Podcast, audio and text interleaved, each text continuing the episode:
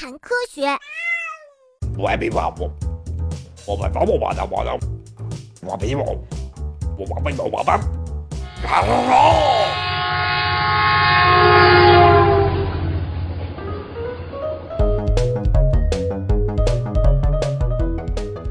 虫的身体就像是火车一样，有好多节连接在一起。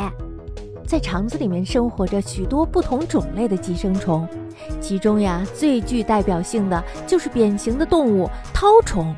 绦虫的身体是由好多节连起来构成的，整个身体呀像扁扁的绳子一样又扁又长，最长的绦虫有几千个节连接在一起呢，身长呀居然能够达到九米以上呢。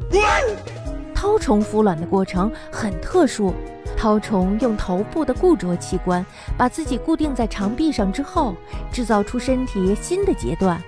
节分未成熟，成熟即妊娠节片中有发达的雌雄生殖器官。妊娠节片中还有数万粒的受精卵呢。妊娠节片每天由虫体的末端逐节脱落，然后呀就混在了大便里，离开了人体。绦虫主要是通过没有熟透的猪肉、牛肉和海鲜等食物感染人类的。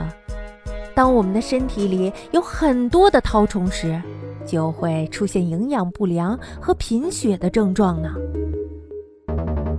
以前呀，因为寄生虫的感染导致营养不良、贫血和头疼的人很多，因此学校让小朋友们把大便装在彩便袋里。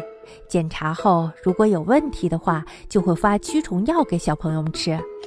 当然了，现在已经没有学校会检查小朋友们的便便了，但是医院在检查寄生虫感染的时候，还是会先检查大便。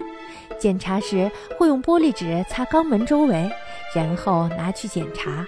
为什么要检查肛门周围的理由，就不用多说了吧。